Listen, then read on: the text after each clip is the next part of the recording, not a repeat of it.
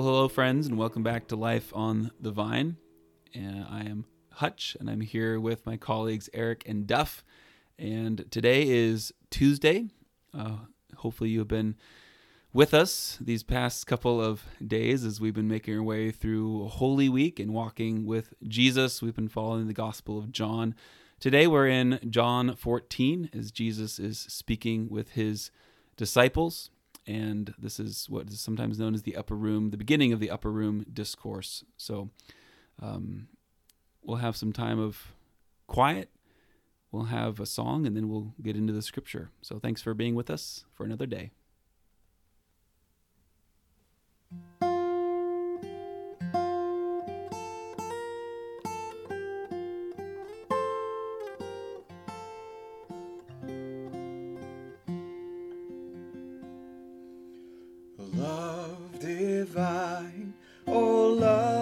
Excelling joy affair to earth come down praising us thy humble dwelling. Oh thy faithful mercies crown. Jesus thou art all compassion pure unbounded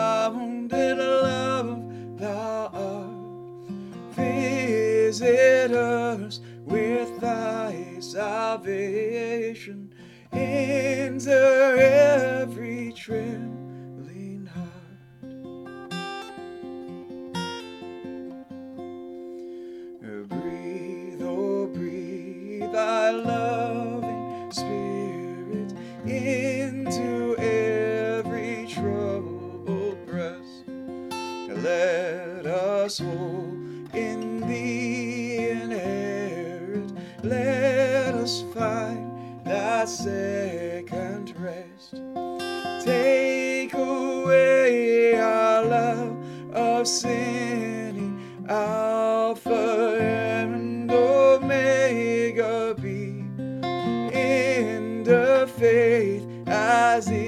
its beginning. Set our hearts at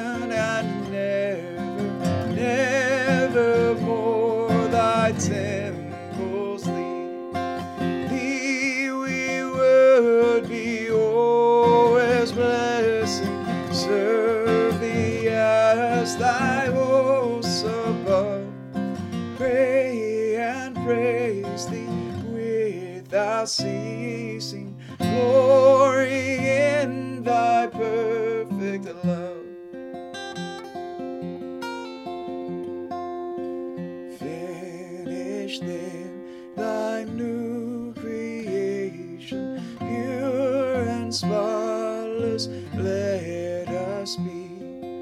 Let us see thy great salvation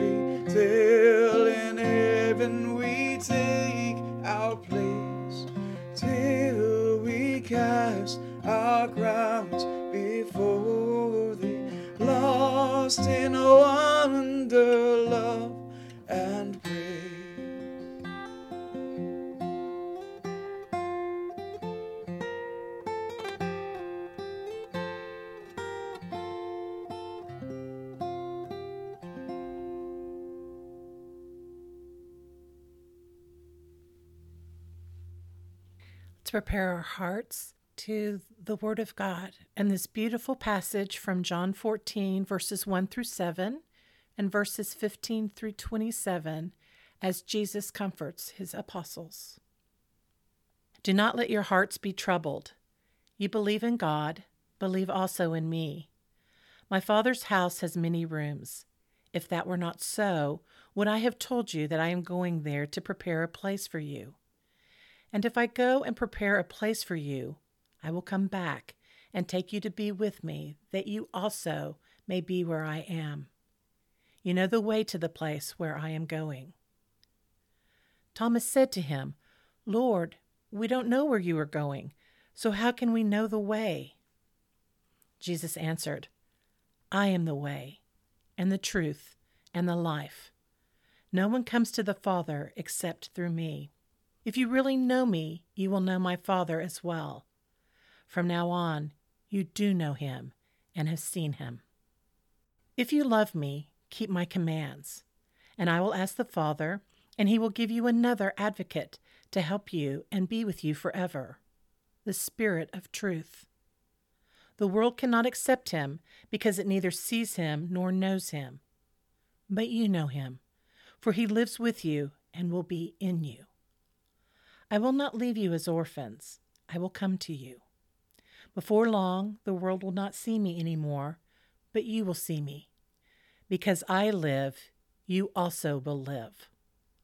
On that day, you will realize that I am in my Father, and you are in me, and I am in you. Whoever has my commands and keeps them is the one who loves me. The one who loves me will be loved by my Father, and I too will love them and show myself to them. Then Judas, not Judas Iscariot, said, But Lord, why do you intend to show yourself to us and not to the world? Jesus replied, Anyone who loves me will obey my teaching. My Father will love them, and we will come to them and make our home with them. Anyone who does not love me will not obey my teaching. These words you hear are not my own, they belong to the Father who sent me. All this I have spoken while still with you. But the Advocate, the Holy Spirit, whom the Father will send in my name, will teach you all things and will remind you of everything I have said to you. Peace I leave with you, my peace I give you. I do not give to you as the world gives. Do not let your hearts be troubled, and do not be afraid.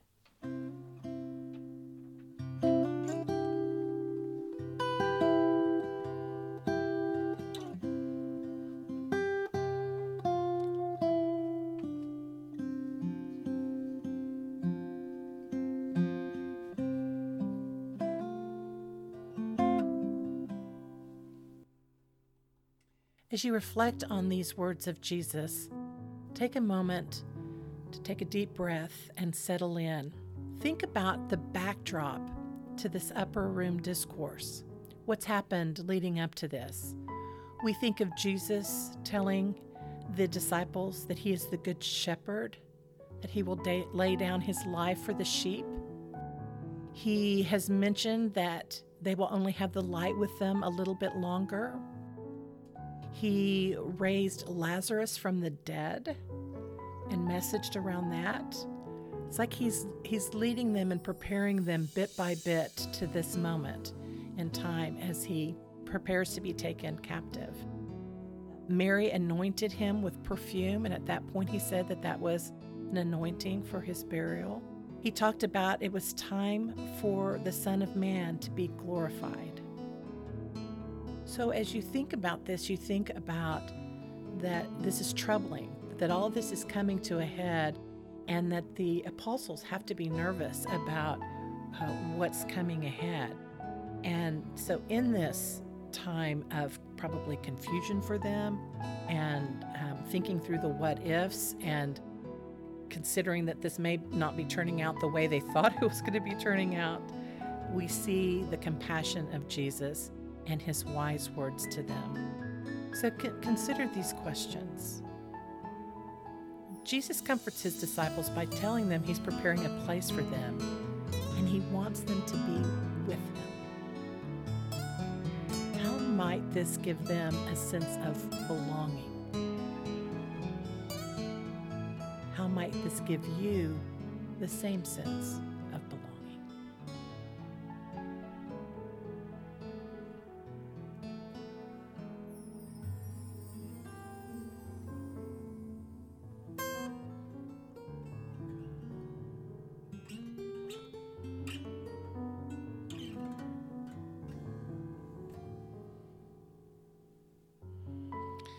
we see Thomas, you know, asking a clarifying question and that I don't know the way. And Jesus responds to him by saying, I am the way and the truth and the life. What does he mean? How does this promise, this commitment make a difference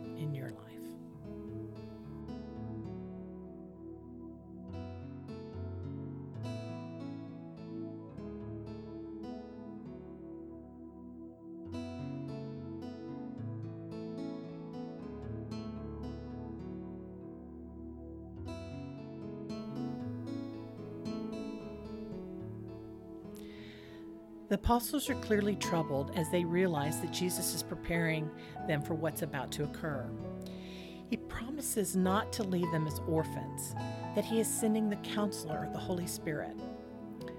Step into the shoes of one of the apostles.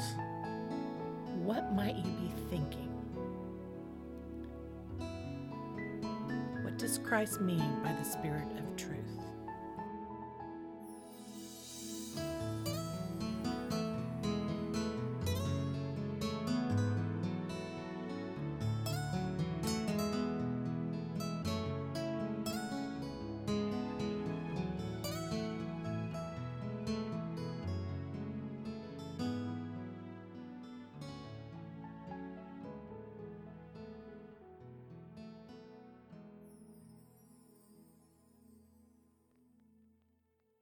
Jesus encourages the apostles to obey his teachings.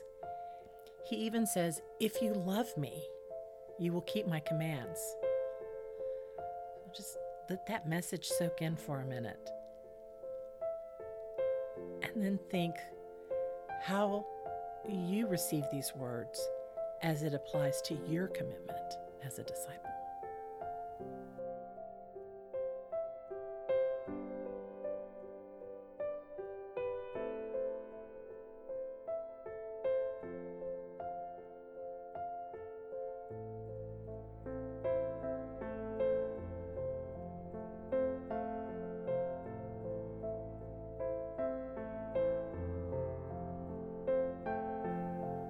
Jesus explains that the Holy Spirit, the advocate, has a specific role to play.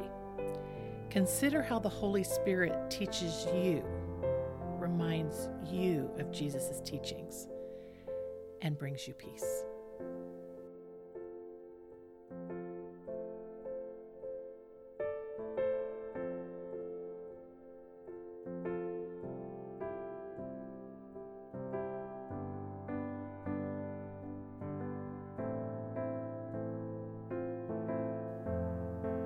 Consider this beautiful passage in its entirety.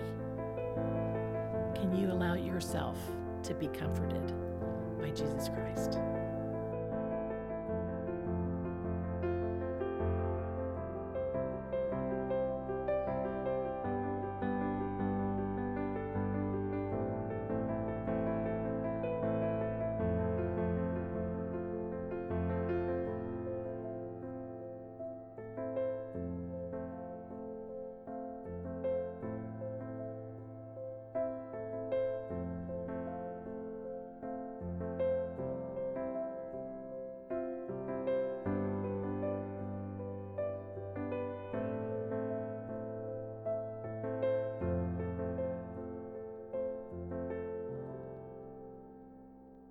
Lord Jesus Christ, thank you that you are the way and the truth and the life. Thank you that you send us the Spirit so that we are not orphaned, but that we are comforted, that we have an advocate, that you are leave us with the Spirit who leads us into your truth. Lord, we pray that whatever it is that we are walking through right now, and as we walk with you to the cross, that we might follow you with obedience and with trust and with faith, and that we might receive this Spirit and the gift that you so desire to give to us, that we might walk in your ways, be obedient to you, that we might love you, that we might serve you. Lord, thank you for your love for us and your good gifts to us, your children. Amen. Amen. Well, Duff, thanks for being here with us. This Thank is, you for This is inviting me. fantastic. I feel honored to be in the Hannah C. Howard recording studio. Yeah, yeah, There's no other place like it on earth. that's right. and Eric, as always, thanks for your your beautiful music. Um, beautiful passage. Uh, there's so much, so much in here. Right? We we could spend we could spend a long time with Could spend all week. and yeah any of these questions and, and any of these ideas um maybe i'll just i'll just jump in with your with your first question as we sort of reflect on this the idea of jesus preparing a place for the disciples and that that sense of belonging i think um i think that's something that really resonates with with me and one of those one of those passages that that I kind of come back to of of finding a place of belonging with with the Lord. And I think it's amazing to me that that God desires desires for us to belong to him and to be in his house to be with him in that sense. Um, it- it's easy maybe i think i can easily think of jesus redeems us and jesus covers our sins. And i mean that that stuff's amazing too right? I mean that it's not like that's small potatoes but um but more than that that that not only does god do that but then god also desires to bring us into the family and to give us a place at the table and to give us a sense of belonging that that we belong to him that we're not simply forgiven but parable of the prodigal son you know we are we are welcomed home. And i think that that to me is just uh, astounding. Um, one of those one of those mind mind bending truths. Um, And but you- what about yeah what Well, and you see in when you really uh, dig deep into John and you look f- for some of the themes, you you often see uh, language around "I have chosen you." yeah There's Yeah. a, a a choosing. Um, you'll see him talk about uh, that God has given Mm. these these people to him. yeah So, um, so that the, this gifting, it's almost like a claiming that he that he claims us, yeah that he wants us, he Yeah. desires us to be in family with him, to be present with him. That he goes to prepare a place because he wants us to be with him forever. I mean, that's that's not just uh, a rental for a couple of months.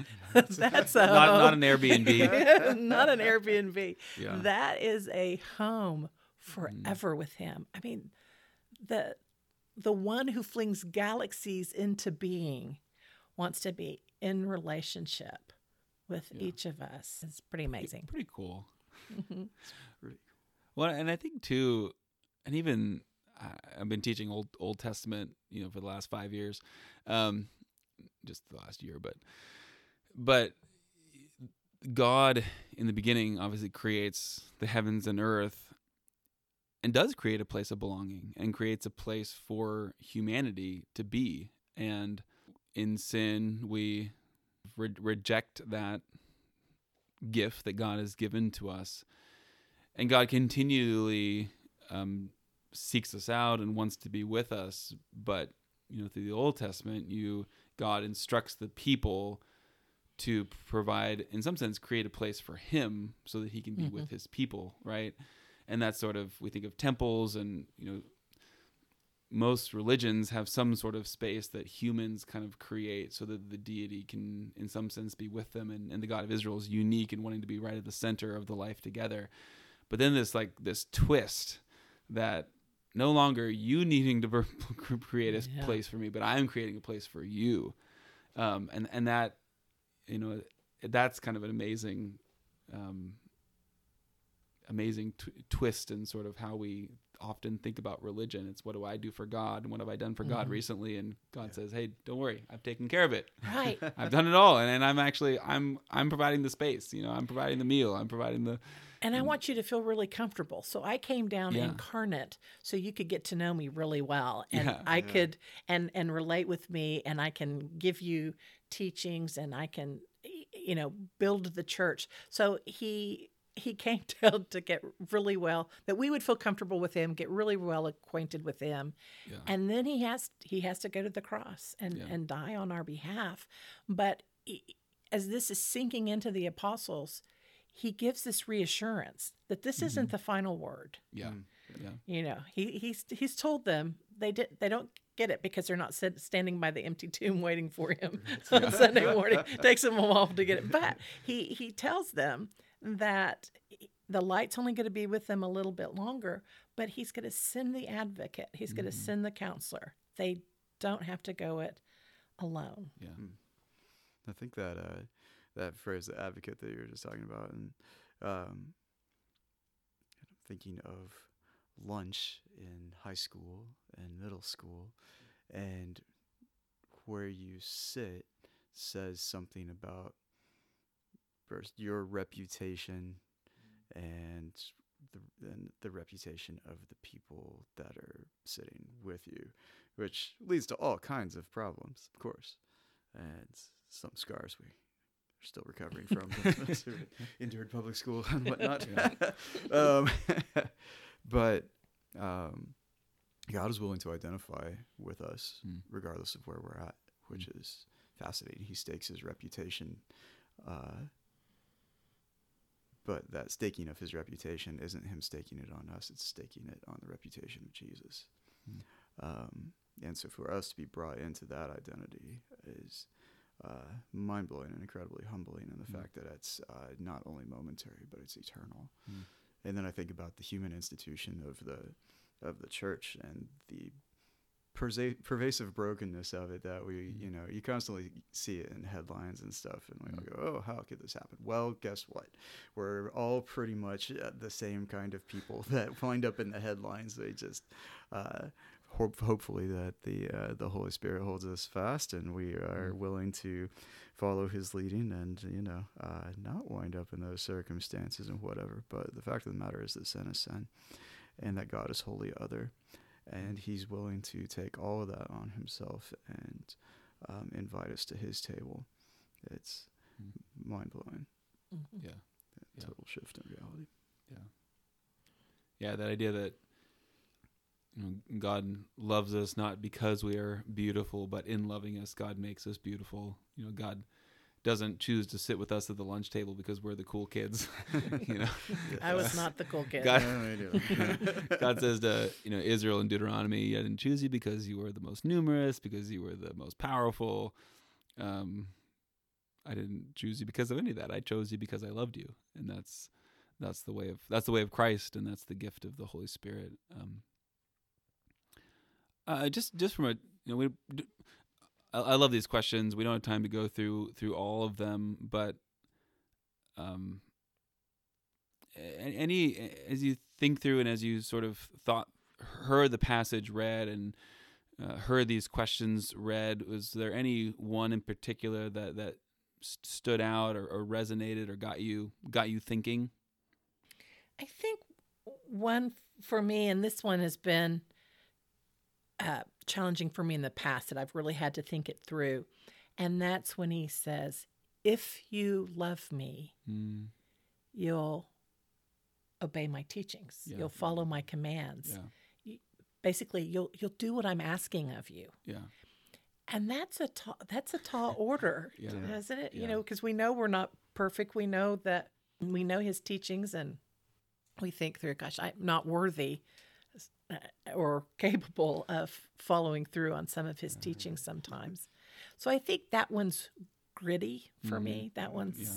that that one, you know, works on you, and it causes you to consider your life as a disciple yeah but then again, we circle back to that reassurance that it's His grace, Mhm. and and again that He sends the Holy Spirit to continue to guide yeah Mhm. yeah to guide us. Love that. So so then you you can kind of take a deep breath and say, Whew, "Okay, I don't I don't have to do this just with my own strength and might. Yeah. He's going to walk alongside me yeah in this discipleship journey." Yeah, I I love that Duff, and and I, I think as a rule follower myself, and as someone that's uh, I think that that is it's challenging, but I I love the you know if if you love me, and and there's both a I hear it both as a if you love me then these are the things you should be doing or, or maybe should not be doing but but also in that like